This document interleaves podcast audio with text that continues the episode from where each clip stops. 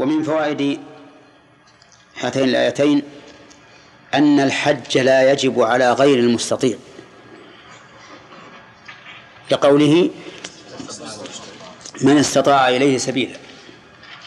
وسبق لنا أن الاستطاعة تكون بالمال والبدن وبهما جميعا يعني بالمال أو البدن أو بهما جميعا على ما سبق. ومن فوائد هاتين الآيتين بيان رحمة الله عز وجل حيث لم يفرض على عباده ما كان شاقا عليهم ولا يستطيعونه لقوله من استطاع إليه سبيلا. ومن فوائد هاتين الآيتين أن من لم يحج فهو كافر لقوله ومن كفر فإن الله غني عن العالمين. من كفر فإن الله غني عن العالمين. واختلف العلماء رحمهم الله في هذا الكفر. هل هو نوع من الكفر أو هو الكفر المطلق على قولين لأهل العلم؟ وهما روايتان عن الإمام أحمد. فعلى القول بأنه الكفر المطلق يكون من ترك الحج وهو مستطيع مرتدا. خارجا عن الإسلام. يستتاب فإن تاب وإلا قتل.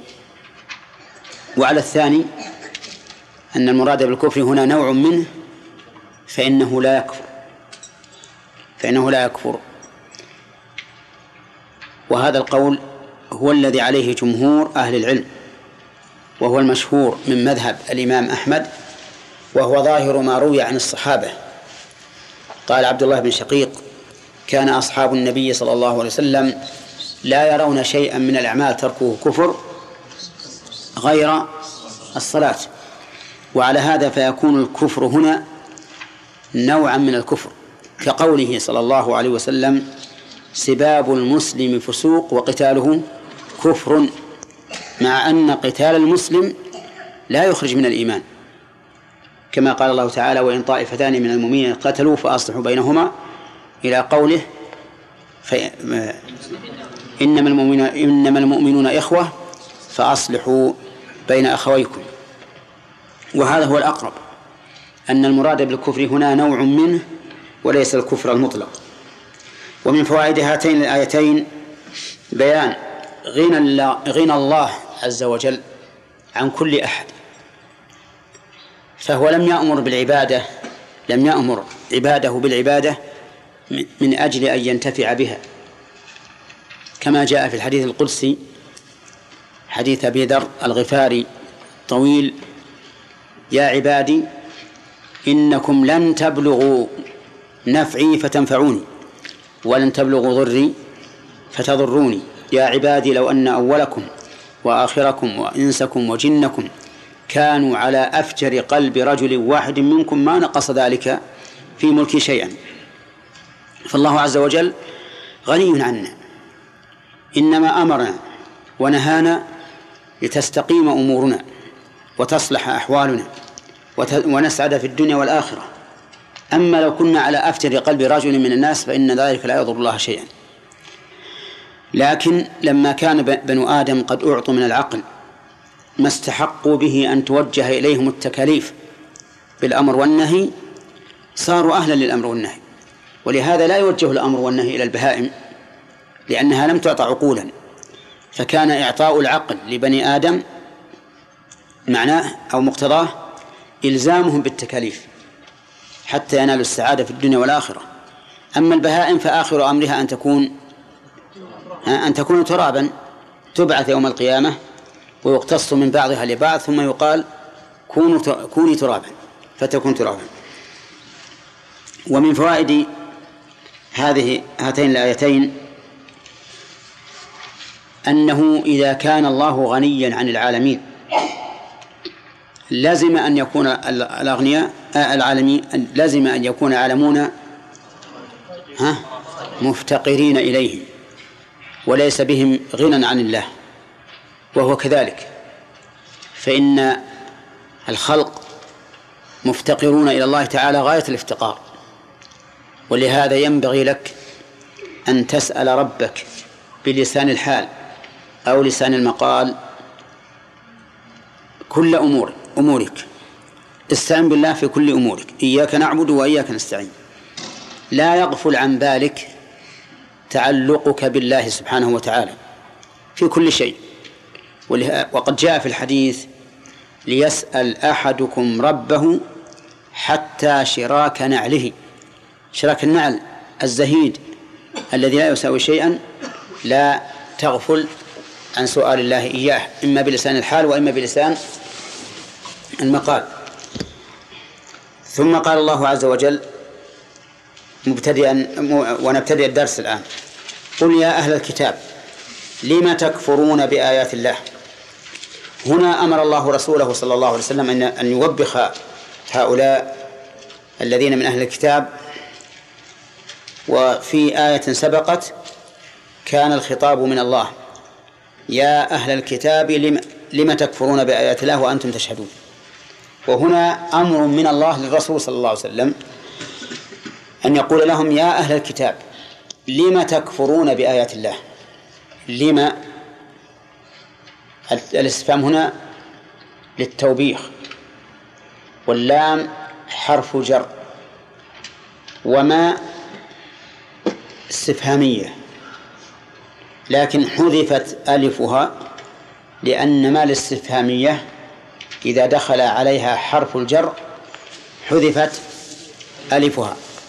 مثل لما عم فيما علامة وما أشبه ذلك. يعني لو قلت على ما تضربني لا يجوز أن تقول على ما تضربني. بل تقول على ما تضربني. لما تضربني يجوز؟ ها؟ لا. تقول لما تضربني وهكذا. يقول الله عز وجل لما تكفرون بآيات الله؟ تكفرون أي تجحدونها وتتغافلون عنها وتتعامون عنها. والمراد بالآيات هنا الكونية والشرعية. الكفر بالآيات الكونية يتضمن ثلاثة أمور. أولا أن ينكر أن الله خلقها. أن ينكر أن الله خلقها. ثانيا أن يعتقد أن لله تعالى شريكا في إيجادها. ثالثا أن يعتقد أن لله معينا فيها. هذه ثلاثة أمور. الأخ كم يتضمن الكفر بآيات الله الكونية؟ نعم.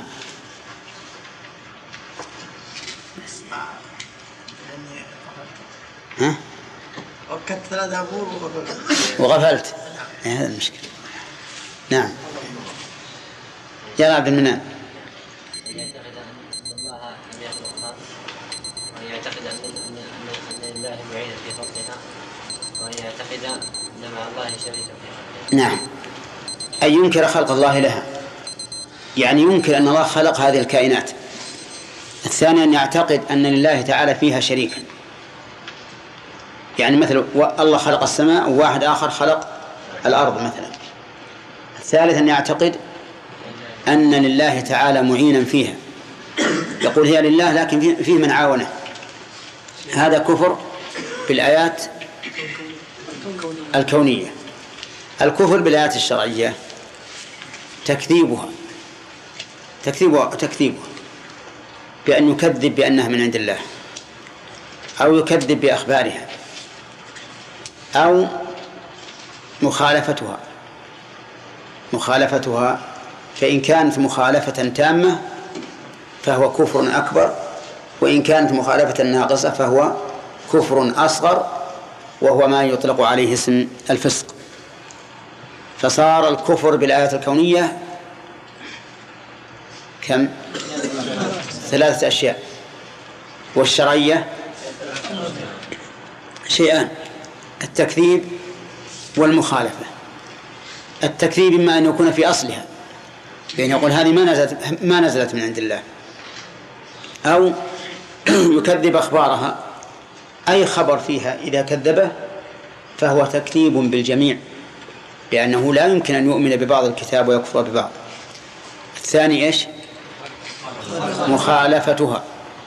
ثم إن كانت مخالفة تامة فهو كفر أكبر وإن كانت غير غير تامة فهو كفر أصغر وهو ما يعبر عنه بكفر دون كفر أو بالفسوق. نعم. أحسن الله إليك شيخ. ورد في الحديث من مات ولم يحج مات إن شاء يهوديا أو نصرانيا. ما يؤيد هذا الحديث أن أنه كفر أكبر يعني إيه هذا لو صح عن الرسول عليه الصلاة والسلام كان يؤيد هذا. كان يدل دلالة واضحة. نعم. شيخ الله عنك. الذي يعتقد أن الآية الكونية أوجدها الله سبحانه وتعالى عبثا فيكون كفرا هذا هذا يكون منكرا للحكمة. هذا منكرا يكون منكرا لحكمة الله عز وجل. ويكفر الظاهر أنه يكفر لأن هذا تضمن الاستهزاء بالله. تضمن أن الاستهزاء وتكذيب الله. أفحسبتم أنما خلقناكم عبثا وما خلقنا السماوات والأرض وما بينهما لاعبين؟ يعني إيش؟ يعني القتل في الحرم لا يجوز. نعم. طيب القتل يجوز؟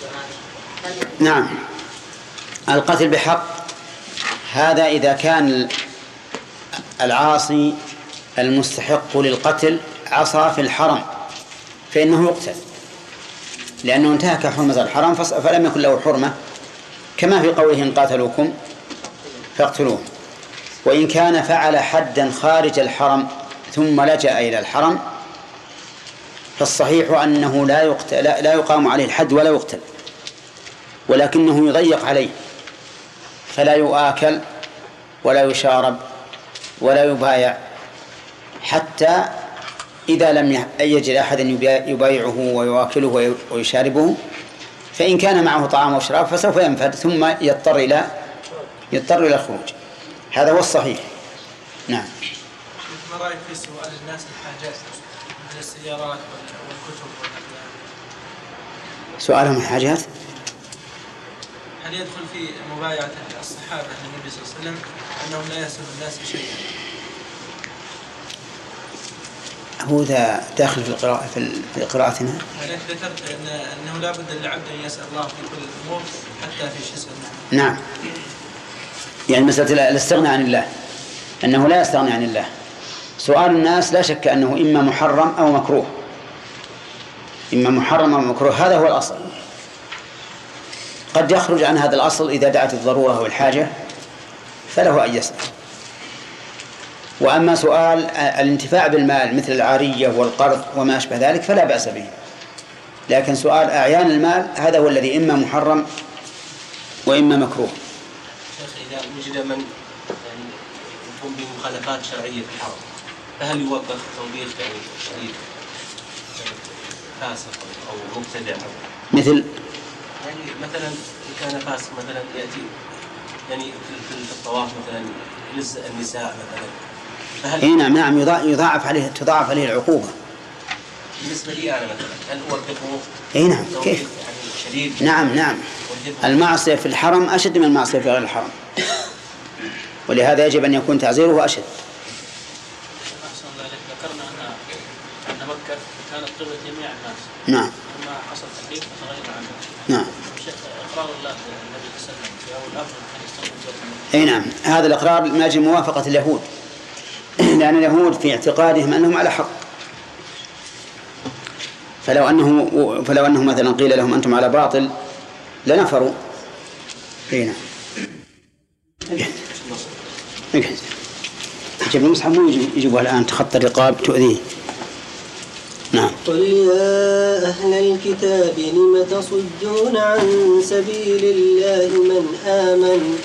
تبغونها عوجا وأنتم شهداء وما الله بغافل عما تعملون يا أيها الذين آمنوا إن تطيعوا فريقا إن تطيعوا فريقا من الذين أوتوا الكتاب يردوكم بعد إيمانكم كافرين. وكيف تكفرون وأنتم تتلى عليكم آيات الله وفيكم رسوله ومن يعتصم بالله فقد هدي إلى صراط مستقيم. بس بس. بقى علينا فوائد أظن. الآية. أيهن؟ الله شهد على قال الله تعالى قل يا أهل الكتاب لم تكفرون بآيات الله؟ والله شهيد على ما تعملون. سبق الكلام على أول هذه الآية وأن الله تعالى يوبخ أهل الكتاب بل يأمر النبي صلى الله عليه وسلم بأن يوبخهم لما يكفرون بآيات الله. وقوله والله شهيد على ما تعملون شهيد أي شاهد وأتى بصيغة المبالغة أو بالصفة المشبهة. لأن الله سبحانه وتعالى شهيد على أعمالهم وأعمالهم كثيرة وإذا كثر المشهود عليه كثرت الشهادة. وقوله والله شهيد على ما تعملون يحتمل أنه داخل في ضمن التوبيخ في في قوله لما تكفرون. فيكون المعنى لما تكفرون بآيات الله مع علمكم بأن الله شهيد على ما تعملون. ويحتمل أن تكون الواو للاستئناف وأن يكون التوبيخ انتهى عند قوله لما تكفرون بآيات الله ثم استأنف فقال والله شهيد على ما تعملون فيكون في ذلك تهديد لهؤلاء الذين يكفرون بآيات الله تهديد بماذا؟ بكون الله شهيدا على ما يعملون وإذا كان شهيدا على ما يعملون فسوف يجازيهم عليه في الدنيا وفي الآخرة بما يستحقون. في هذه الآية في هذه الآية من الفوائد أمر النبي صلى الله عليه وسلم أن يوبخ أهل الكتاب على كفرهم بآيات الله. ويتعدى هذا الحكم إلى غيرهم. فيتفرع من هذه الفائدة أن كل من كفر بآيات الله فهو مستحق للتوبيخ. وقد سبق لنا أن الكفر بآيات الله يشمل الكونية والشرعية وبينا أنواع الكفر فيهما. ومن فوائد هذه الآية الكريمة إثبات شهادة الله سبحانه وتعالى على كل ما يعمل بنو آدم لقوله والله شهيد على ما تعملون وما اسم موصول يفيد العموم. ومن فوائدها تهديد من يكفر بآيات الله. لأن مثل هذه الصيغة والله شهيد على ما تعملون. يراد بها توبيخ من فعل ما لا يرضي الله عز وجل بأن الله شهيد عليه وسوف يحصي عمله ثم يجازيه على على ذلك. وفيه ومن فوائد الآية إحاط إحاطة الله تعالى بكل شيء.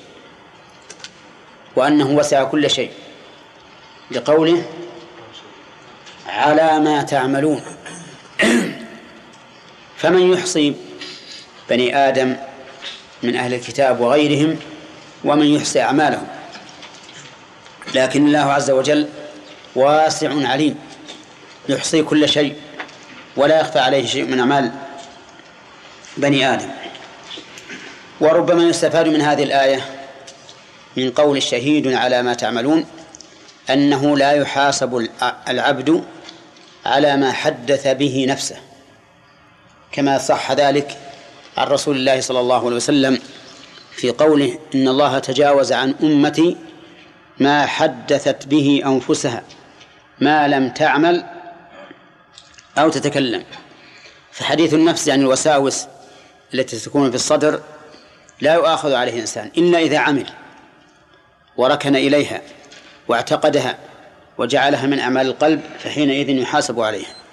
أو نطق بها بلسانه أو عمل بمقتضاها بجوارحه فحينئذ يحاسب عليها. ثم قال تعالى قل يا أهل الكتاب لم تصدون عن سبيل الله؟ هذا أمر آخر للنبي صلى الله عليه وسلم من ربه أن يوبخ أهل الكتاب على عدوانهم على غيرهم. لأن التوبيخ الأول لما تكفرون بآيات الله توبيخ على عملهم القاصر عليهم. الثاني قل يا أهل الكتاب لم تصدون عن سبيل الله؟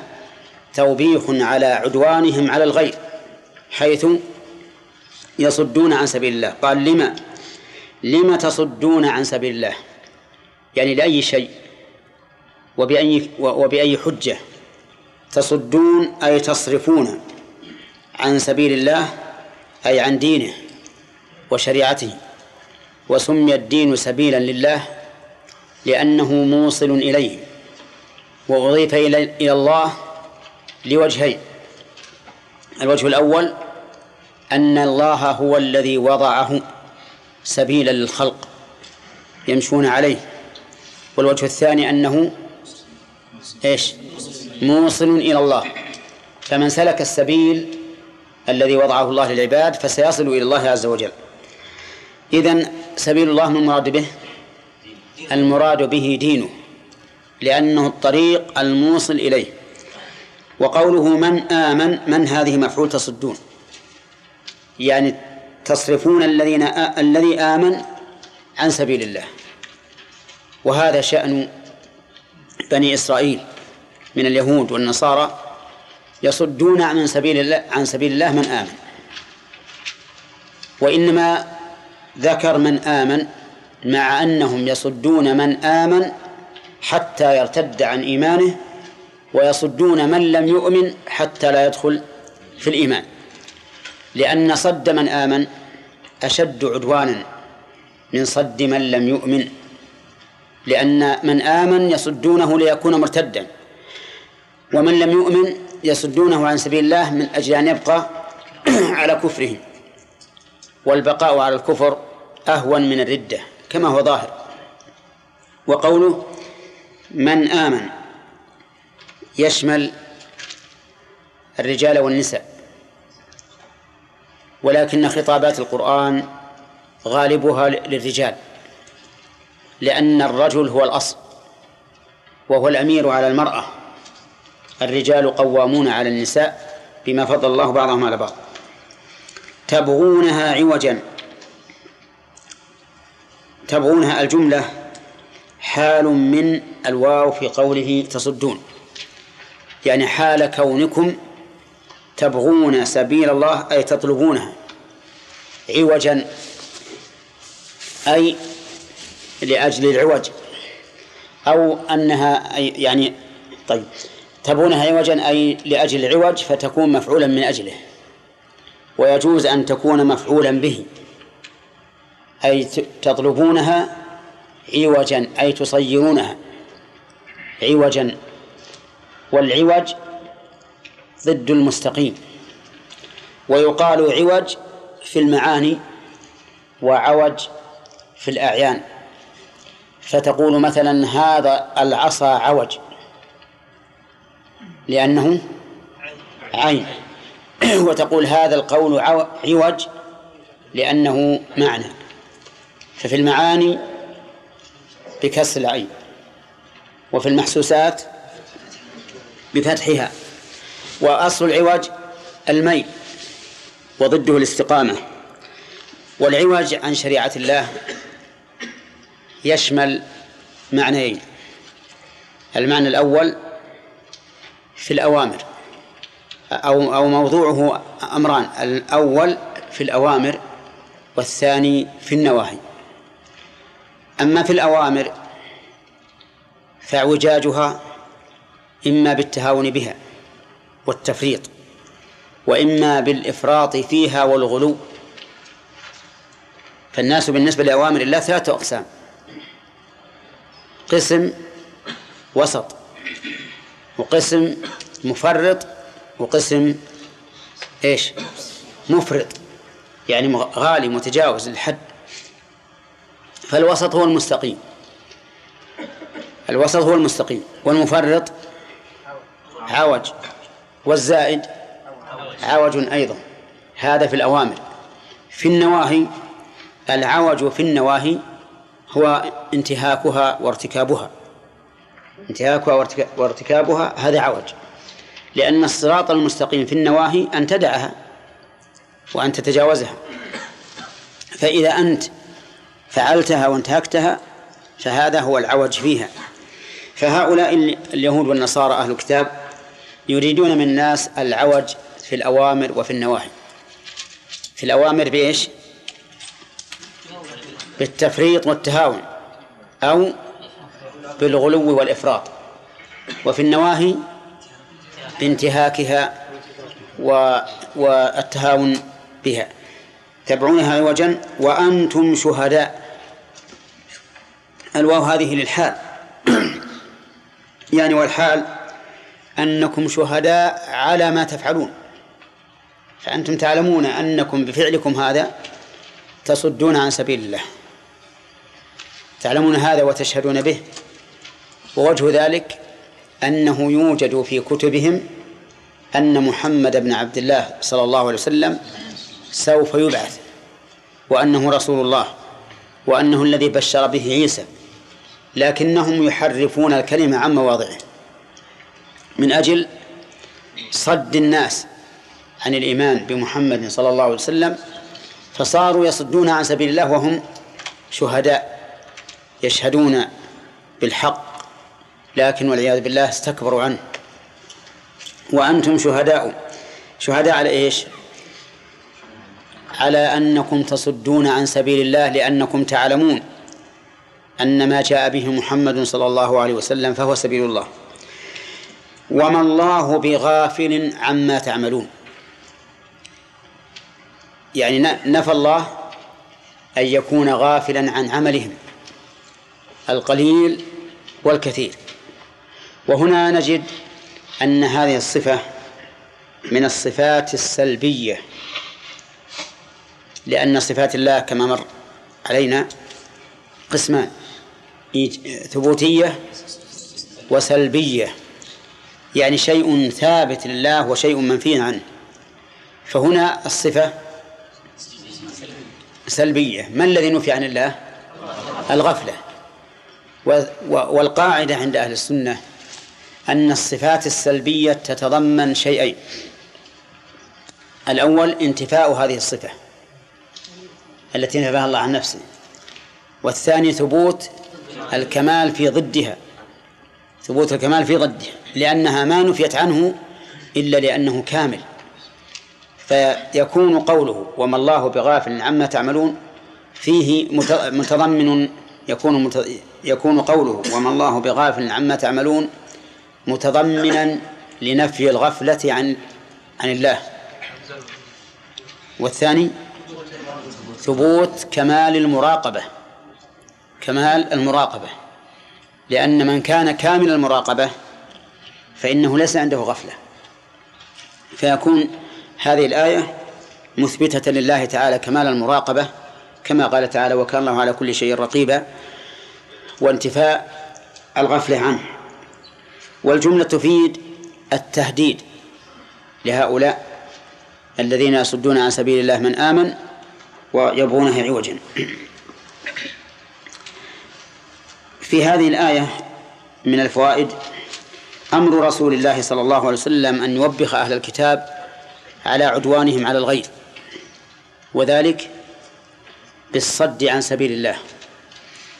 ومن فوائدها أن من صد عن سبيل الله من المسلمين ففيه شبه من ها من أهل الكتاب اليهود والنصارى.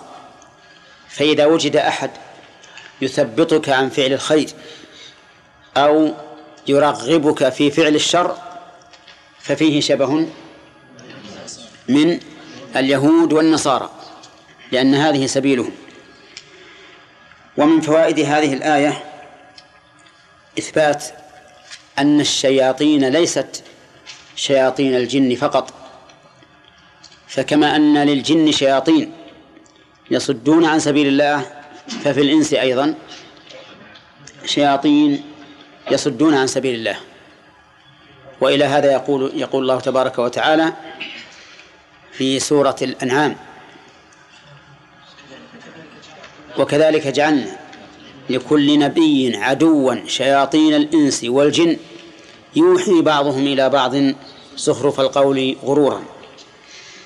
ومن فوائد هذه الآية الحث على لزوم الشرع لأنه سبيل الله. وكل إنسان عاقل فإنه يسعى إلى الوصول إلى الله عز وجل لأنه غاية المطالب. ولا وصول إلى الله إلا بسلوك شرعه سبيله الذي يوصل إليه. ومن فوائد هذه الآية أن من صد عن سبيل الله من آمن به فإنه في غاية ما يكون من العدوان. وهو أعظم ممن صد عن سبيل الله من لم من لم يؤمن. لأن هذا رفع والأول منع والرفع أشد رفع الخير أشد عقوبة من منعه. وأشد جناية. ومن فوائد هذه الآية سوء القصد في أهل الكتاب. حيث يبغون أن تكون سبيل الله عوجا. وهذا الوصف لأهل الكتاب لا يزال منطبقا عليهم إلى اليوم. فللنصارى دعاة دعاة ينصرون الناس ويسعون بكل جهدهم إلى أن يصدوا عن سبيل الله من آمن. لأنهم يريدون أن يسلك أن يسلك الناس السبيل العوج. لا يريدون أن يسلكوا السبيل السوي. وما زالوا إلى اليوم ولهم إذاعات خاصة تدعو الناس إلى النصرانية والعياذ بالله. النصرانية الباطلة التي يحاربها عيسى عليه الصلاة والسلام. كما قال الله تعالى وإذ قال الله يا عيسى ابن مريم يا عيسى ابن مريم أأنت قلت للناس اتخذوني وأمي إلهين من دون الله؟ قال سبحانك. ما يكون لي أن أقول ما ليس لي بحق. إن كنت قلته فقد علمته. تعلم ما في نفسي ولا أعلم ما في نفسك. إنك أنت علام الغيوب. ما قلت لهم إلا ما أمرتني به. أن اعبدوا الله ربي وربكم. فهم الآن يدعون أن دين عيسى عليه الصلاة والسلام القول بالتثليث ويقولون إن الله ثالث ثلاثة ثم يضحكون على أنفسهم وعلى الناس يقولون إنها ثلاثة في واحد ثلاثة في واحد هذا معقول هذا؟ لكن هذا من ضلال النصارى لأن النصارى ضالون حتى الأمور العقلية لا يهتدون إليها. وكيف يكون ثلاثة في واحد؟ هذا لا يمكن. على كل حال هم يريدون أن يضلوا الناس منذ عهد الرسول عليه الصلاة والسلام وإلى إلى يومنا هذا. ومن ثم يجب على المسلمين الحذر منهم. الحذر منهم والتشهير بهم حتى ينفر الناس منهم. وأن يقابلوا دعوتهم الإلحادية الكفرية بدعوة التوحيد والإخلاص. والإخلاص والتوحيد موافقان للفطرة السليمة. لو وجد من يعرضهما عرضا حقيقيا شيقا. لكن مع الأسف أن المسلمين في غفلة. فالمسلمون الذين هم على الحق لا تجد منهم الدعاة الذين يدعون إلى إلى الحق إلا قليلا وأيضا إلا قليلا في بلادهم. أما أولئك النصارى المنصرون فإنهم يجوبون مشارق الأرض ومغاربها ويغرون الناس بالمال وبحسن الخلق حتى ينخدع الناس بهم. ومن فوائد هذه الآية أن هؤلاء أن أهل الكتاب الذين يصدون عن سبيل الله يعلمون أنهم على باطل. وأن الحق في خلافهم لقوله وأنتم شهداء وأنتم شهداء لكن الذي يمنعهم هو الاستكبار. ومن فوائد هذه الآية إثبات إحاطة الله سبحانه وتعالى بكل شيء علما ورقابة لقوله وما الله بغافل عما تعملون. ومن فوائدها أن من صفات الله ما هو سلبي أي منفي وهذا كثير في القرآن. قال الله تعالى ليس كمثله شيء هل تعلم له سميا؟ ثم قال ثم قال تعالى يا أيها الذين آمنوا إن تطيعوا فريقا من الذين أوتوا الكتاب يردوكم بعد إيمانكم كافرين يا أيها الذين آمنوا إن تطيعوا. أولا هذا هذا الحكم مصدر بالنداء. يا أيها الذين آمنوا. وتصدير الحكم بالنداء يدل على الاهتمام به والعناية به. وذلك لأن النداء يتضمن تنبيه المخاطب. والتنبيه لا يكون إلا لأمر هام تجب العناية به. ثم صار النداء موجها للذين آمنوا. من باب الإغراء من باب الإغراء لأن وصفهم بالإيمان يقتضي أن يقوموا بمقتضى هذا الخطاب الموجه لهم. كما لو قلت لشخص يا رجل افعل كذا. يعني أن مقتضى رجوليتك إيش؟ أن تفعل هذا. فإذا قلت يا مؤمن افعل هذا فالمعنى أنه من مقتضى إيمانك أن تفعل هذا. يا أيها الذين آمنوا يعني من مقتضى إيمانكم أن تنتبهوا لما سيلقى عليكم. ولهذا قال ابن مسعود رضي الله عنه إذا سمعت الله يقول يا أيها الذين آمنوا فأرعها سمعك فإما خير تؤمر به وإما شر تنهى عنه. ثم إن الخطاب بوصف الإيمان يقتضي أن امتثال ذلك من مقتضيات الإيمان ويقتضي أيضا أن مخالفته نقص في الإيمان لأن المؤمن يقتضي إيمانه أن يقوم بما أمر به وأن يدع ما نهي عنه.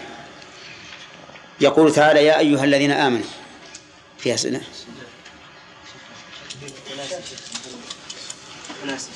يحبون فعل الخير والسنة. يطبقون سنن الناس ينكرونها لا يألفونها ربما إذا فعلوها يعني ينفر الناس منهم. هل نقول فعلها من الصد يعني؟ لا. لا يمكن. يعني يقول بعض الناس يفعل سن يفعل سننا لا يعرفها الناس ينكرونها. فهل نقول إن فعلها من الصد عن سبيل الله؟ لا. ما نقول إنها من الصد. لكن قد نقول إن تركها من باب التأليف من سبيل الله. كما ترك النبي عليه الصلاة والسلام بناء الكعبة على قواعد إبراهيم لقرب عهد الناس بالكفر خوفا عليهم من الفتنة. قلنا أن الإسلام ودين الله سبحانه وتعالى هو موافق للفطره الآن نرى أن الملل وال هو يعني الوسط الناس اسرع إليه. ما السبب في ذلك؟ إيش؟ يعني نرى أن ال- يعني ال- التيارات الأخرى غير الإسلام الناس اسرع إليها الدخول فيها من شيوعيه واشتراكية ونصرانية وغير ذلك. حتى أن بلاد اسلاميه اشتدت على الإسلام. نعم. كاملة. إيش السبب؟ السبب في ذلك أن هؤلاء نعم هذ- هذه مخالفة للفطرة لأنه وجد دافع قوي يقوى على الفطرة. كما قال الرسول عليه الصلاة والسلام كل مولود يولد على الفطرة فأبواه يهودانه أو ينصرانه أو أو يمجسانه فهؤلاء تجد أنهم عاشوا في أحضان الشيوعية مثلا أو درسوا آراءها وأفكارها أو عاشوا في أحضان الغرب ودرسوا آراءه وأفكاره فصار هذا المانع حائلا دون مقتضى الفطرة وإلا لو ترك الناس وشأنهم لكانوا على الفطرة خطاب الله سبحانه وتعالى لأهل الكتاب ها؟ خطاب الله لأهل الكتاب يا أهل الكتاب بما تسدون. هل هو لعلماء أهل الكتاب ولا يشمل جميع الآية تشمل كل من صد كل من صد عن سبيل الله سواء كان من العلماء أو من من من المتعصبين. كيف يا شيخ يصدون نعم. العام في عوام الآن يجادلون وهم عوام. يجادلون وهم عوام. أحيانا يجادلون بأفعال المسلمين يقول هذا شوف الإسلام عندكم كذب وغش وخيانة وخديعة وما أشبه ذلك. فيجادل. نعم الوهاب. هناك شيخ. المنظمات الصليبية النصرانيه شيخ. رفعت شعار يعني اخلع عنك الإسلام يقولون نخلع عنك لباس الفقر والجوع. نعم. كذا يعني جهارا. نعم. وما زال بعض المسلمين يا شيخ يجاملونه و يعني والله هذه هذه كون الناس يجاملونهم وي- ويسكتون في مقابلة هؤلاء لا شك أنه ضعف إيمان. لا شك أنه ضعف الإيمان والواجب على المسلمين على الحكام أولا القادرين على أن يبثوا الإسلام ضد هؤلاء الواجب عليهم أن يقوموا لله عز وجل بصد هؤلاء وأن يكونوا لجانا في الأمة الإسلامية تدافع هذا الشر هنا عفى الله عنك إذا كان أهل الكتاب كفروا بآيات الله ويصدون عن سبيل الله لماذا يسميهم الله سبحانه وتعالى بأهل الكتاب؟ وهم كفروا به؟ إي نعم. هذا من إقامة الحجة عليهم وشدة التوبيخ لهم. يعني أنتم أهل الكتاب عندكم علم ومعرفة ومع ذلك تصدون. فهذا من شدة اللوم والتوبيخ لهم. ما في مدح لا أبدا. مدح هذا تأكيد المدح الذنب ما يشبه المدح. والنبي صلى الله عليه وسلم للصحابه يا أهل القران أو أو تبي أهل القران أي نعم. مدح. إيه لا، لأن أهل القرآن متمسكين به لكن هؤلاء أهل الكتاب وخالفوه فكان هذا أشد. نعم. أحسن الله إليك ما هو أفضل الرد على مقولتهم التثليث نعم. أفضل الرد أن نقول قال نبيكم ما قلت لهم إلا ما أمرتني به. أن يعبدوا الله ربي وربكم.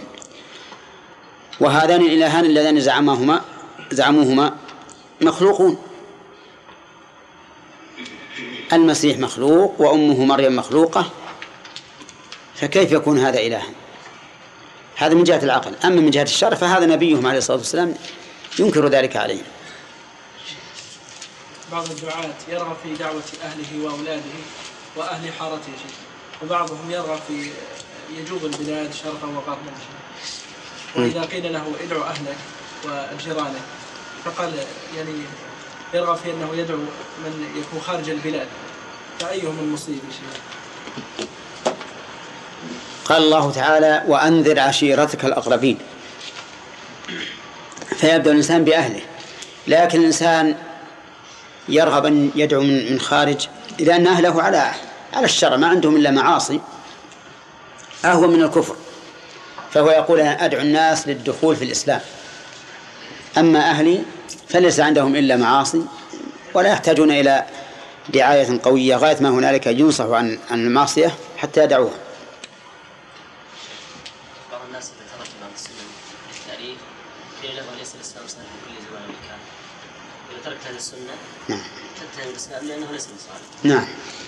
نقول الترك ترك ترك تعطيل وترك تأليف. ترك التأليف أنه يدع هذا إلى إلى وقت آخر. بعد ما يبين للناس ويوضح لهم من هذا حتى يطمئنوا أما ترك تعطيل يقول أنا أعطل السنن لأن الناس لا يعملون بها فهذا لا ليس بصواب. نعم. الله سبحانه وتعالى صفات منفية وسلبية إذا كانت منفية إلا تكون من صفاته لأ- لأن الوصف إما إثبات وإما نفي. فإذا قلت فلان ليس يظلم الناس أو فلان لا يجهل هذا مدح. نعم. لا يظلم لكمال عدل.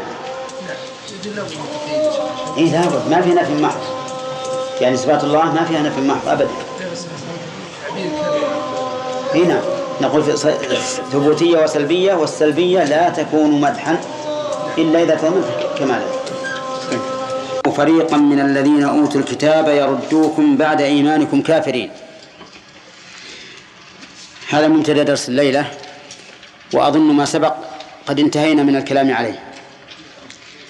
يقول الله تعالى يا أيها الذين آمنوا وقد تكرر علينا مرارا أن ما تق... أن ما سبقه النداء فإنه معتنى به لأن تصدير الشيء بالنداء يدل على الاهتمام به إذ أن الانتب... إذ أن... إذ أن النداء يوجب الانتباه.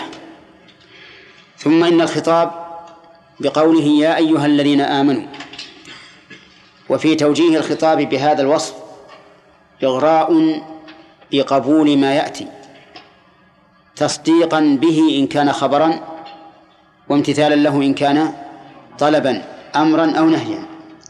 كأنه يقول يا أيها الذين آمنوا إن كنتم مؤمنين حقا فالأمر كذا وكذا. فيكون فيه إغراء لقبول ما يأتي بعده. كما لو قلت يا أيها الرجل افعل كذا وكذا. أي أنه بمقتضى رجولتك تفعل كذا وكذا. وفي تصديره بهذا الوصف أو في اختيار هذا الوصف دليل على أن ما سيأتي قبوله من مقتضيات الإيمان. تصديقا به إن كان خبرا وامتثالا له إن كان طلبا. وفيه أيضا أن عدم قبوله من من مما ينافي الإيمان مما ينافي الإيمان. فهذه أربعة أمور.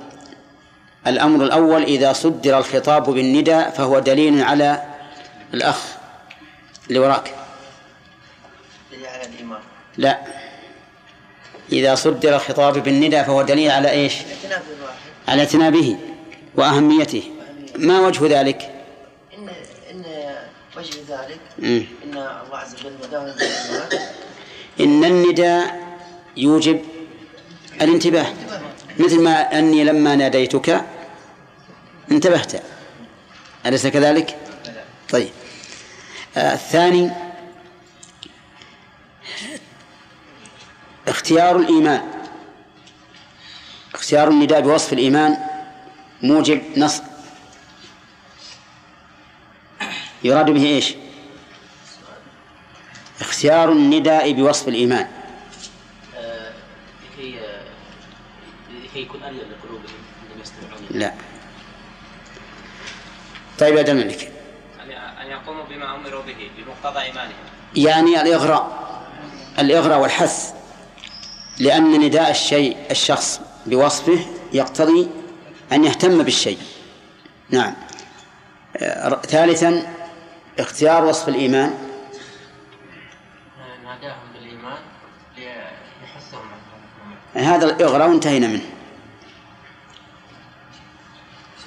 الامتثال إن كان أمرا واجتناب إن كان نهيا من مقتضيات الإيمان. والتصديق به إن كان خبرا. من مقتضيات الإيمان. تمام. هذه ثلاثة. الرابع. أو عدم الامتثال هذا نقص وأن الإعراض عنه عدم رفض يعني من منقصات الإيمان. طيب. يقول الله عز وجل يا أيها الذين آمنوا إن تطيعوا فريقا من الذين أوتوا الكتاب فريقا بمعنى طائفة. ومن الذين أوتوا الكتاب وهم اليهود والنصارى. فالكتاب لليهود هو التوراة والكتاب للنصارى هو الإنجيل. وقول فريقا من الذين أوتوا الكتاب يعني لا جميعهم لأن بعض أهل الكتاب ليسوا على هذا الوصف. فإن منهم من آمن. من أهل الكتاب من آمن فآمن من النصارى النجاشي. وآمن من اليهود عبد الله بن سلام. وهؤلاء من خيار المؤمنين. لكن فريقا منهم يقول يردوكم بعد إيمانكم كافرين. يعني يوجب لكم أن ترتدوا على بعد الإيمان. سواء كان ذلك بالقتال فيما بينكم كما يذكر أن رجلا من اليهود وشى بين الأوس والخزرج وذكرهم أيام الجاهلية فثاروا أي ثار بعضهم على بعض وغضبوا. وقد يكون هذا السبب أو هذا المعنى الذي ذكر ضعيفا لكن مهما كان الأمر. من أهل الكتاب من يريدون منا أن نرتد عن الإيمان. وقد صرح الله بذلك في آيات أخرى. ود كثير من أهل الكتاب لو يردونكم من بعد إيمانكم كفارا.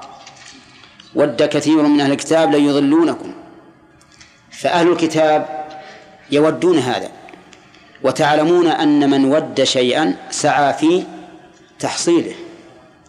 إذن فنحن نعلم أن أهل الكتاب يسعون بكل ما يستطيعون أن يردوا المسلمين عن دينهم. سواء منعوا الناس عن الدخول في دين الإسلام أو أخرجوهم من دين الإسلام بعد دخولهم فيه. وسيأتي إن شاء الله الكلام على هذا مطولا في ذكر الفوائد. قوله يردوكم بعد إيمانكم. والردة بعد الإيمان أعظم من من منع الإيمان من أصل لأنها إخراج من الإيمان إلى الكفر. ومن المعلوم أن الإنسان لن يخرج من الإيمان إلى الكفر إلا بمحاولات شديدة. إذ أن من لم يدخل في الشيء إبعاده عنه أهون ممن إيش؟ ممن دخل فيه وآمن به. ولهذا قال من بعد بعد إيمانكم. وقوله كافرين المراد به الكفر المخرج عن الملة. لكنهم قد لا يستطيعون أن يخرجون من من الإيمان بالكلية لكن بالتدريج بما يضعونه أمامنا من معوقات كمال الإيمان حتى ينحل الإيمان شيئا فشيئا ولا يبقى فيه في القلوب شيء وحينئذ يكون الكفر المحض. ثم قال عز وجل ناخذ الإعراب قبل قول إن تطيعوا فريقا جملة شرطية أين الجواب يردوكم بعد إيمانكم. وفيه إشكال لأن المعروف أن إن الشرطية تجزم فعلين الأول فعل الشرط الأول فعل الشرط والثاني جواب الشرط. وهنا لم نجد جزما في تطيعوا ولا في يردوكم. نعم محبوب؟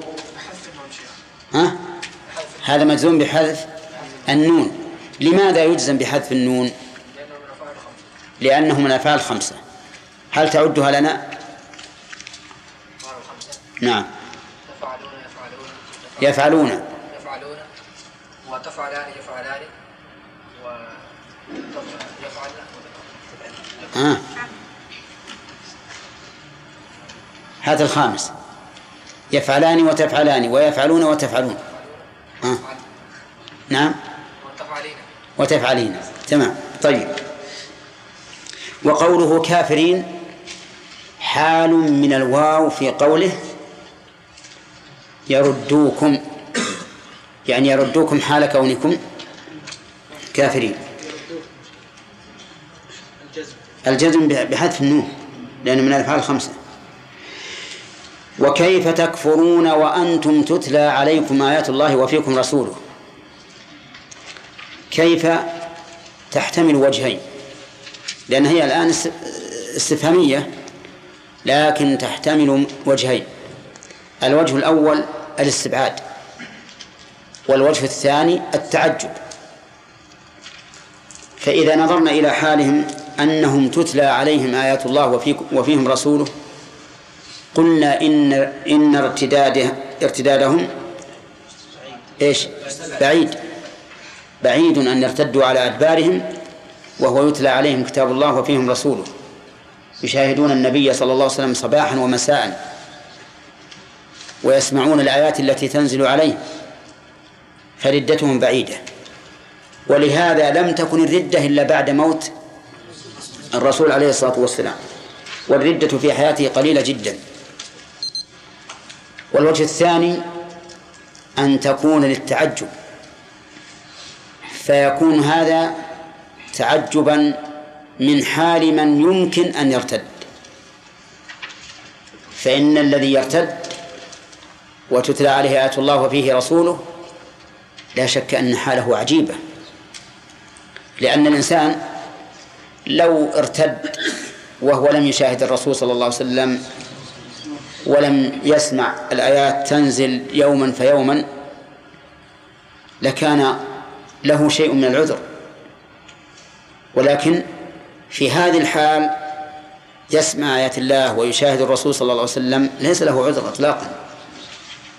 فتكون يكون الاستفهام لإيش؟ للتعجب. يعني ما أعجب حالكم لو كفرتم. لو كفرتم. إذن يكون فيه في الآية على الوجهين تأييس للذين أوتوا الكتاب. أن ينالوا مرادهم من المؤمنين بمحاولة ردتهم. هذا على أي وجه؟ ها؟ أو الاستبعاد؟ الاستبعاد. يعني مهما حاولوا لا يمكن. وعلى الوجه الثاني يكون توبيخا لمن حاول أن إيش؟ يرتد. كيف تفعل؟ وأنتم تتلى عليكم آيات الله وفيكم رسوله. قال وكيف تكفرون؟ وأنتم تتلى عليكم آيات الله وفيكم رسوله. تتلى أي تقرأ عليكم. والتلاوة تأتي بمعنى القراءة أي تقرأ عليكم. وإذا وقعت من الفاعل فقيل تلا صار لها معنيان. المعنى الأول القراءة والمعنى الثاني الاتباع. ففي قوله تعالى الذين آتيناهم الكتاب يتلونه حق تلاوته أولئك يؤمنون به. يتلونه يعني يقرؤونه ويتبعونه. يقرؤونه ويتبعونه. فهنا تتلى عليهم آيات الله أي تقرأ. والذي يقرأها عليهم رسول الله صلى الله عليه وسلم. السند رسول الله صلى الله عليه وسلم عن جبريل عن الله. وإنه لتنزيل رب العالمين نزل به الروح الأمين على قلبك. فهم يتلى عليهم بواسطة الرسول صلى الله عليه وسلم. وقوله آيات الله جمع آية وهي العلامة. والمراد بها هنا القرآن. والقرآن آيات. كل آية منه دليل على المتكلم بها وهو الله سبحانه وتعالى على ما له من الصفات المقتضية لتلك الآيات.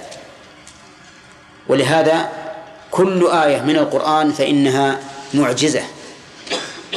كما قال الله تعالى فليأتوا بحديث مثله حديث آية أو عشر آيات أو سورة أو عشر سور أو القرآن كله كله معجز. وقوله وفيكم رسوله نعم. المراد بآيات الله هنا الآيات الشرعية. كذا ولا؟ يتعين أو يجوز أن تكون الآيات الكونية أيضا؟ يتعين أن تكون الآيات الشرعية. لأن الآيات الكونية لا تتلى لكن يتلى عنها أي يخبر عنها ممكن. ومن آياته الليل والنهار والشمس والقمر. هذه آيات إيش؟ كونية. يتعين أو لا؟ يتعين. الليل والنهار والشمس والقمر آيات كونية لا غير. وأنتم تتلى عليكم آيات الله وفيكم رسوله.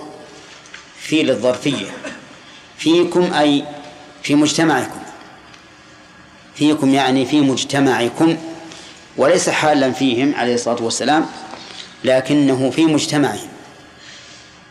كما قال حسان بن ثابت وفينا رسول الله يتلو كتابه. فالرسول صلى الله عليه وسلم في كان في مجتمعهم يشاهدونه صباحا ومساء ويغشاهم في مجالسهم ويعودهم إذا مرضوا. ويزورهم صلى الله عليه وسلم في بيوتهم ويعلمهم الكتاب والحكمة. فمن كان في هذه الحال هل يمكن لشرذمة من أهل الكتاب أن يردوه عن دينه؟ لا. ومن يعتصم بالله فقد هدي إلى صراط مستقيم. من يعتصم أي يستمسك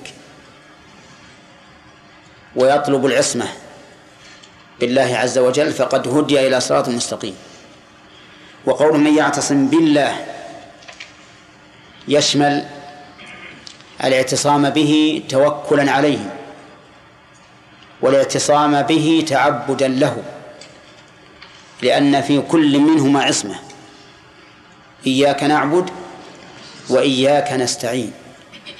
فمن اعتصم بالله تعبدا واستعانة فقد هدي إلى صراط مستقيم. وأتى هنا بالفعل الماضي هدي إشارة إلى أن هذا قد ثبت له الهدى سابقا وواقعا. سابقا في في اللوح المحفوظ وفي الكتابة حينما تنفخ فيه الروح في بطن أمه وواقعا لأنه اعتصم بالله. وقوله هدي إلى صراط مستقيم. حذف الفاعل وذلك لتعدد طرق الهداية. فأعلى الهداة من؟ الله عز وجل. ثم الرسول عليه الصلاة والسلام. ثم ورثة الرسول وهم العلماء. فهنا حذف الفاعل ليشمل كل الهداة. وعلى وأولهم من؟ الله عز وجل يهدي من يشاء إلى صراط مستقيم. ثم الرسول صلى الله عليه وسلم وإنك لتهدي إلى صراط مستقيم. ثم ورثة الرسل الرسول وهم العلماء. وجعلناهم أئمة يهدون بأمرنا لما صبروا وكانوا بآياتنا يوقنون. إذن هدي الهداية الأولى من الله ثم الرسول ثم أولو العلم. لكن هداية التوفيق خاصة بالله. لو اجتمع جميع الخلق على أن يهدوا أحدا هداية توفيق ما استطاعوا إلى ذلك سبيلا ولكنهم يدلون ويحثون ويرغبون وقوله إلى صراط مستقيم فيها قراءتان بالسين والصاد. صراط وصراط. لأن الصاد والسين تتناوبان دائما. وقول الصراط الصراط هو الطريق الواسع. الطريق الواسع يسمى صراطا وأصله من الزرط بالزاي وهو الابتلاع بسرعة. لأن الطريق الواسع يدخل يلجه الناس ويخرجون منه. بسرعة بخلاف الضيق فإن الناس يزدحمون فيه ولا يكادون يخرجون منه إلا بمشقة. وقول مستقيم أي غير معوج يعني غير معوج بل هو مستقيم وهو يشمل الاستقامة نزولا وارتفاعا والاستقامة انحرافا واعتدالا. إذن هو معتدل وليس فيه نزول ولا ارتفاع لأن الصراط وهو الطريق. إذا كان فيه انحراف إذا كان فيه انحراف واعتدال نعم إذا كان فيه انحراف لم يكن مستقيما. إذا كان فيه انحراف لم يكن مستقيما. صح؟ أي نعم. ويزداد مسافة أو لا؟ يزداد مسافة تطول المسافة ويبطئ الوصول إلى الغاية. كذلك إذا كان مختلفا نزولا وارتفاعا فإنه ليس بمستقيم. لأنه تطول المسافة ويحصل مشقة عند الارتفاع وعند النزول. يحصل مشقة عند النزول؟ نعم لا ربما كثيرا. إذا كان النزول نزولا منخفضا بشدة فإن الإنسان يتعب في آه، كبح نفسه عن الانحدار بسرعة. على كل حال المستقيم. نقول هو المعتدل. إيش؟ انحرافا واستقامة وعلوا ونزولا. في هذه الآيات عدة فوائد. أولا تحذير المؤمنين من طاعة الكفار. لقوله إن تطيعوا فريقا من الذين أوتوا الكتاب يردوكم. ثانيا أن الكفار ولو كانوا أهل كتاب يحاولون غاية المحاولة أن يردوا المؤمنين عن إيمانهم إلى الكفر. والقائل القائل وقائل هذا هو الله. العالم بما في صدورهم. قد يتظاهرون لنا بالمسالمة والمداهنة وأنهم أولياء وأنهم أصدقاء ولكن في قلوبهم الحقد والغل ومحبة أن نرتد على أعقابنا كافرين. من أين نعلم هذا الذي في قلوبهم وهم يبدون لنا الود والصداقة والمحبة؟ ها؟ من القرآن. من القرآن. فإن قال قائل إن الله يقول فريقا من الذين أوتوا الكتاب والفريق مبهم. ما ندري. ربما بعضهم على خلاف ذلك. وإذا وجد الاحتمال بطل الاستدلال. فلا يمكن أن تعين طائفة من أهل, من أهل الكتاب تقول هؤلاء يحبون أن نرتد على أعقابنا كافرين. لا يمكن أن تعين. ما دام الله يقول فريقا الفريق مبهم. فإذا قلت إنهم هؤلاء قلنا لك لا بل هؤلاء بل أولئك. فما هو الميزان إذن؟ نعم. أقول فريقا يا شيخ نكرة أريد بها العموم. لا ما يصلح. لأن فريقا واضح تدل على بعض. هي نعم تدل على نكرة في فريق. نعم. هناك آيات أخرى تبين أن كل اليهود والنصارى يريدون يريدون إضلال المسلمين. نعم. مثل آه مثل قوله تعالى آه وفي لا ولن ترضى عنك اليهود ولا النصارى حتى تتبع ملتهم. نعم. وهذا عام. يعني هذا عام. طيب. إذا لنا على هذا جواب بل جوابان. الجواب الأول أن الله ذكر في آيات أخرى أن جميع الكفار يودون منا أن نكفر. وهو شامل لأهل الكتاب وغيرهم. ودوا لو تكفرون كما كفروا. فتكونون سواء. و وودوا لو تكفرون. وودوا لا تكفرون. ود كثير من الكتاب لو يردونكم بعد إيمانكم كفارا حسدا من عند أنفسهم. ود كثير من الكتاب ليضلونكم كثير. نعم كثير. إذا نقول فيه آيات تدل على أن جميع الكفار ومن ضمنهم أهل الكتاب يودون منا ذلك. الوجه الثاني أن نقول هذا الفريق المبهم يبينه الواقع. وهو أن من أهل الكتاب من آمن ومن آمن لا يمكن أن يحب من غيره أن يكفر. وحينئذ نقول المراد بالفريق هنا من لم يؤمن منهم. من لم يؤمن منهم. فكل من لم يؤمن فهو دا فهو داخل في هذا الفريق. داخل في هذا الفريق.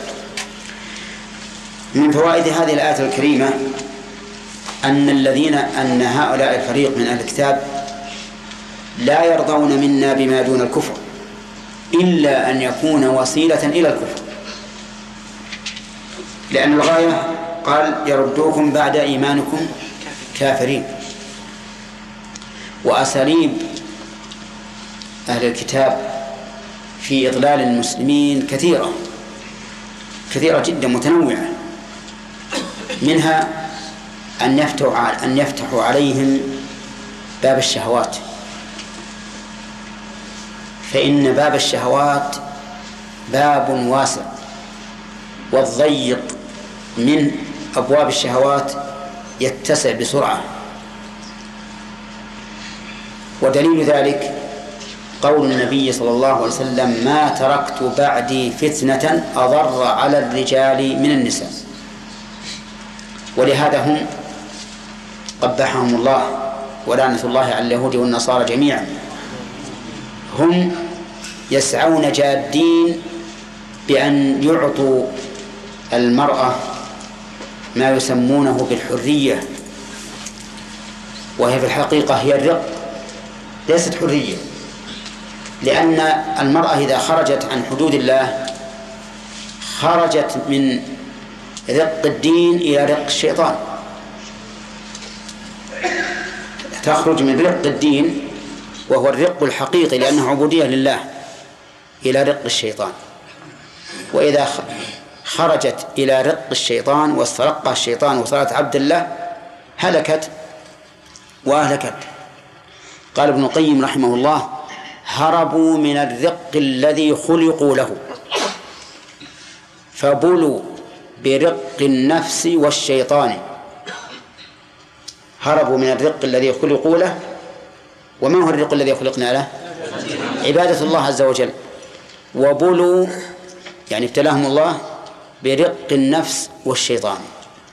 ولهذا تجدهم يركزون على المرأة على أن تتدهور وتتحرر من عبودية الله لتقع في عبودية الشيطان.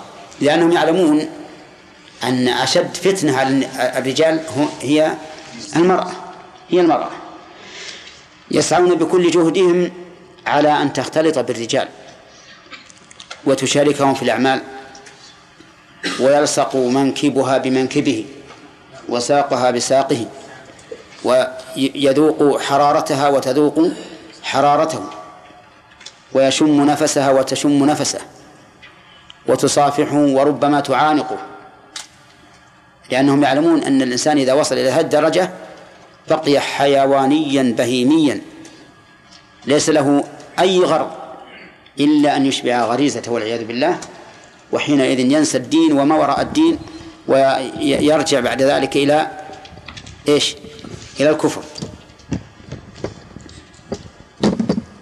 لو توسعون هذول خلوا شذبا لا يستطيعون أن يقولوا للمسلمين اكفروا. لأنهم لو قالوا اكفروا ما كفروا. لا, لا, لا قالوا نعم نكفر بالطاغوت ونؤمن بالله ونضرب هامك نعم لكن هم يأتون بهذه الأساليب التي توجب أن ينزلق الناس بالفسوق والفسوق بريد الكفر. ثانيا يلقون الأفكار الرديئة. الإلحادية الكفرية بين المسلمين. باسم الناس أحرار. دعوا كل أحد يعتنق ما شاء. دعوا كل أحد يقول ما شاء. لا تستعبدوا الناس وقد ولدتهم أمهاتهم أحرارا. وما أشبه ذلك من الكلمات الرنانة التي إذا سمعها الإنسان قال هذا هو الدين. ثم تحلل الناس. صار كل يعمل على ما يريد. ولكن ما هي الطريق التي يتوصلون بها إلى هذا؟ الطريق أن يضربوا الأمر بالمعروف والنهي عن المنكر. ويجعل الناس لا يأمرون بالمعروف ولا ينهون عن منكر لأنهم يعرفون أنه إذا أمر بالمعروف قام المعروف وإذا نهي عن المنكر غاب المنكر. فيحاولون أن يقللوا ويضعفوا من هذا من هذه الناحية حتى يبقى الناس لا آمر ولا ناهي. كل يركب ما شاء. وأيضا شيء آخر يضربون عليه مسألة الحدود والتعزيرات. يشوهون الإسلام بأنه يقطع اليد يد السارق ويرجم الزاني. يشوهون هذا حتى يضعفوا هذه الناحية ومن المعلوم أنه إذا ضعف الإيمان فلا بد من رادع السلطان. فإن ضعف الإيمان وعدم رادع السلطان صارت المسألة فوضى. كل يريد ما شاء يفعل ما شاء يكفر يزني يسرق يشرب الخمر يز... ما يهم. لأن ما في حدود رادعة. والإيمان ضعيف بناء على أن نقول على أنهم يقولون اجعلوا كل إنسان حرا. في نفسه ويتحلل الناس بالدين بمثل هذه الطرق. يعني إلقاء الأفكار الرديئة في المسلمين هذه من أساليب اليهود والنصارى التي يضللون بها الناس ويردوهم ويردونهم بعد إيمانهم كافرين. كذلك أيضا من أساليبهم التي يردون بها الناس عن الكفر أن يزين للناس محبة المال وجباية المال بكل ما يكون بحلال أو حرام. فيزين لهم المكاسب الربوية بشتى أنواعها والمكاسب الميسرية بشتى أنواعها. الربوية معروفة والميسرية هي التي تتمثل في التأمينات وما أشبهها. فإن التأمينات لا شك أنها من الميسر لأن المؤمن المؤمن والمؤمن له عقدهما دائر بين إيش؟ بين الغن والغرم وهذا هو الميسر تماما. والنفس إذا اعتادت على ذلك نسيت كل شيء. صار أكبر همها أن تكتسب هذا المال بالربا. لأن الربا يوجب زيادة المال باضطراد وزيادة الظلم باضطراد زيادة المال من لمن؟ لآخذ الربا. والظلم لموكل الربا. نعم. فتأخذ النفس على الجشع والشح وحب المال وتنسى ما خلقت له. كذلك الميسر القمار. على رأسه القمار يجلس المتقامران في مجلس. كل واحد عنده خمسة ملايين من الأموال. فتحصل لعبة القمار القمار فإذا بأحدهما يكتسح مال الآخر كله خمسة ملايين. فيصبح هذا عنده عشرة ملايين والثاني ما عنده إلا ثيابه. يخرج من قاعة المقامرة ليس عليه إلا ثيابه. يمكن يقامر على ثيابه يقول اشره مني. إذا غلبه في القمار في ثيابه وأخذ ثيابه قال الآن أبيعها عليك. ما, ت... ما أنا ما أخرجك عاري لكن اشترها مني. على كل حال مثل هذه الأساليب التي يلقيها اليهود والنصارى وأشباههم بين المسلمين يجب على المسلمين الحذر منها لأن الله يقول إن تطيعوا فريقا من الذين أوتوا الكتاب يردوكم بعد إيمانكم كافرين. يجب على المسلمين أن يستمدوا حياتهم ومنهاجهم من أي شيء؟ من كتاب الله وسنة رسوله صلى الله عليه وسلم. وأنا واثق كل الثقة أنهم إذا اعتمدوا في ذلك على الكتاب والسنة فسيطؤون أعناق هؤلاء الكفار. لأن الله يقول هو الذي أرسل رسوله بالهدى ودين الحق إيش؟ ليظهره على الدين كله. هذا كلام الله عز وجل. كلام الله الذي يقدر على كل شيء. يعني هو وعد من الله من من قادر صادق في وعده. فإذا كان كذلك فلماذا لا لا نتمسك بدينه؟ لماذا لا نتمسك تمسكا تاما ونظهر الأمة الإسلامية من جديد؟ من جديد. تتمسك بدينها نصا وروحا. لا نصا فقط لأن التمسك بالدين نصا فقط لا روحا ليس بشيء. هو تمسك ظاهري. يتلاشى عند حدوث النوازل و وأما التمسك نصا وروحا فهو الذي ينتفع به الإنسان في دينه في في دنياه وآخرته.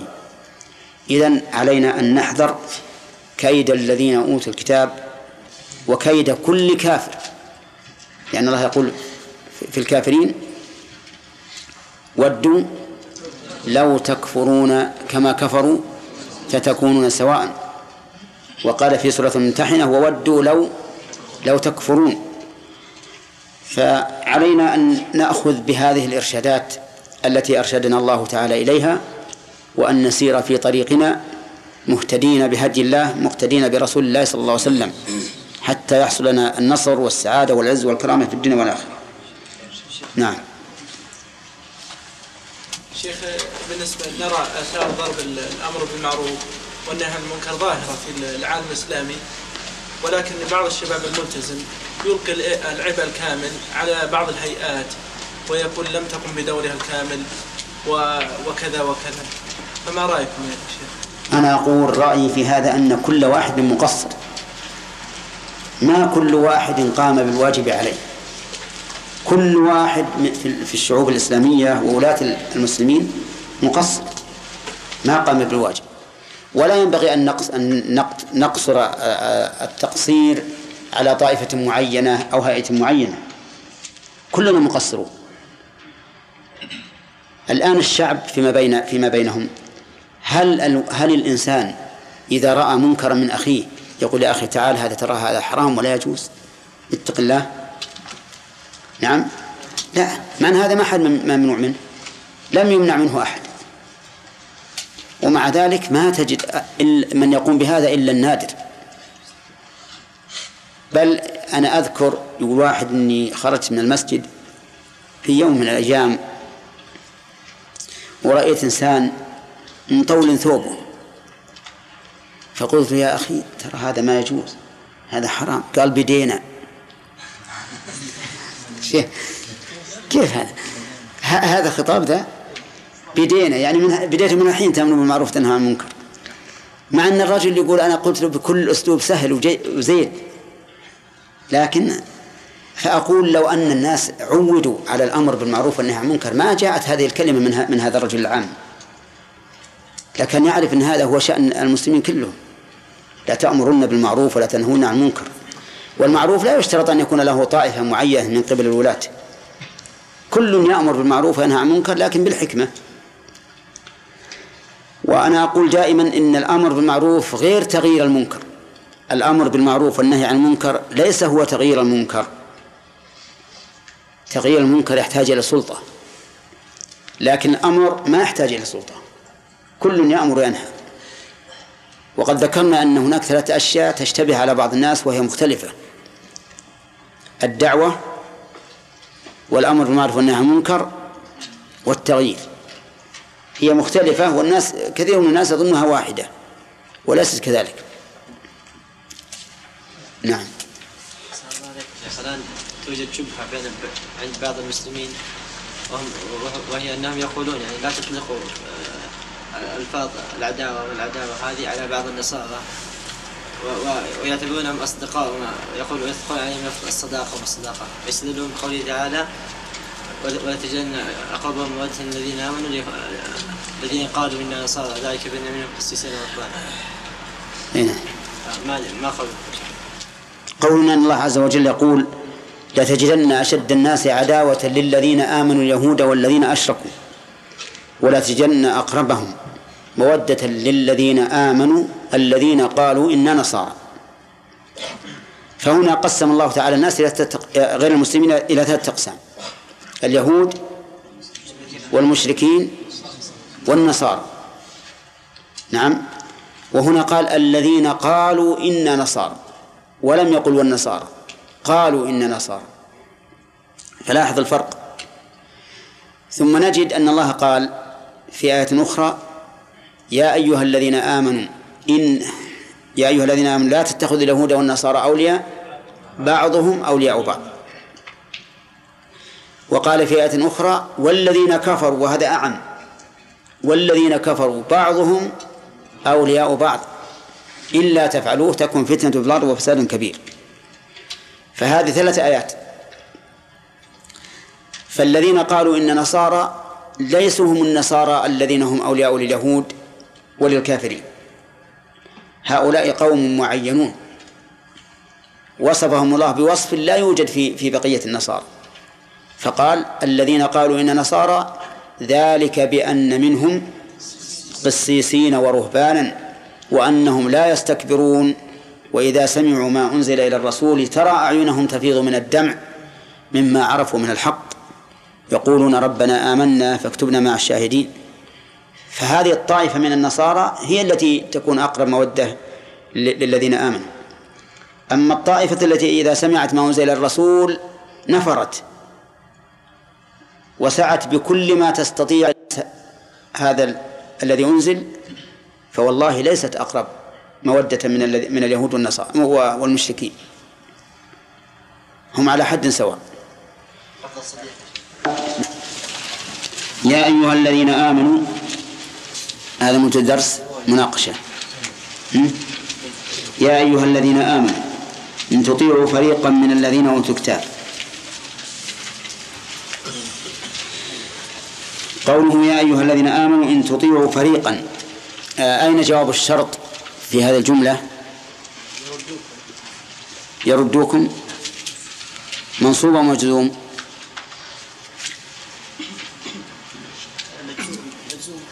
بإيش؟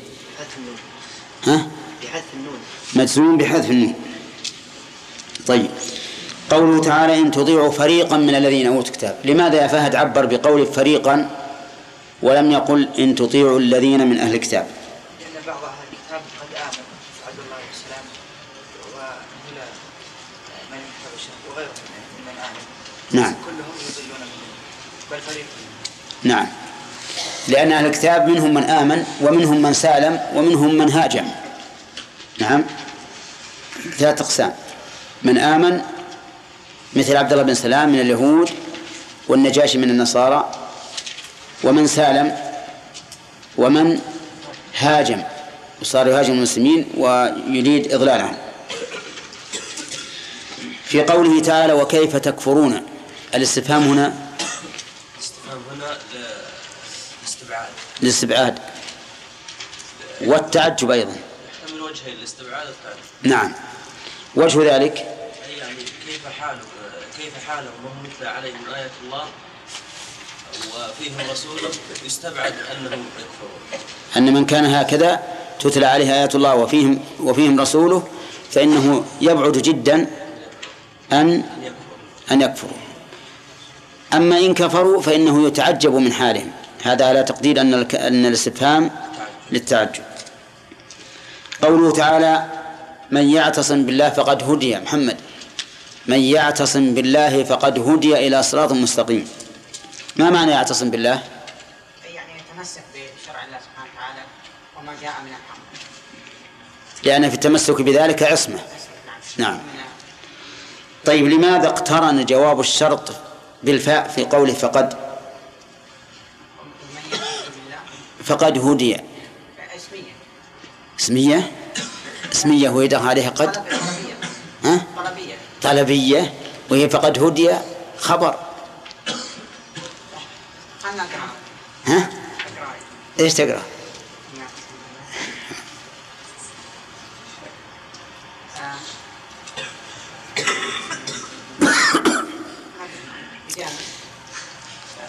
دخلت على قد نعم لأن الجواب اقترن بقد وقد قيل في ذلك اسمية طلبية وبجامد وبما وقد وبلن وبالتنفيس. طيب. قوله إلى صراط مستقيم. الصراط ما هو؟ الطريق الواضح وقيل الواسع وهو أصله من السين.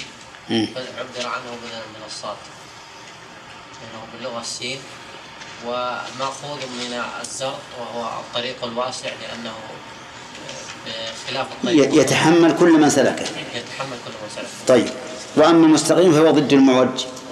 قلنا إن المعوج إما أن يكون إما أن يكون انحراف يمينا أو شمالا أو ارتفاعا وانخفاضا. وانخفاضا. أحسنت. طيب. نأخذ الفوائد ها؟ من من يا أيها الذين آمنوا استطيعوا؟ ما هي؟ تحرير المؤمنين من طاعة الكفار. أن الكفار يحاولون أن يردوا المؤمنين عن إيمانهم إلى الكفر. أنهم لا يرضون بما دون الكفر إلا ما هو وسيلة للكفر وأساليبهم في إضلال المؤمنين كثيرة نعم. بسم الله. ومن فوائد هذه الآية أن طاعة الكفار مخالفة للإيمان. لقوله يا أيها الذين آمنوا فتكون طاعتهم مخالفة لكمال الإيمان. وقد تصل إلى انتفاء الإيمان بالكلية. من فوائدها أيضا أن حرص الكفار على ذلك من أجل إيماننا وبناء عليه فإننا ننزل القاعدة السابقة. أن ما علق على وصف فإنه يزداد بزيادة ذلك الوصف وقوته. وعلى هذا فثقوا أنه كلما ازداد المؤمنون تمسكا بدينهم ستزداد شراسة الكفار في صدهم عن دينهم. عرفتم هذا؟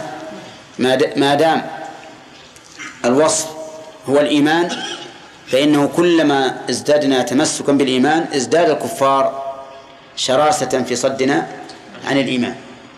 ومثل ذلك أيضا الطاعة والمعصية. الطاعة والمعصية. كلما ازداد الناس في الإقبال على الله والتمسك بهديه ازداد أهل الفسوق شراسة في القضاء على هذا هذه القوة في الطاعة.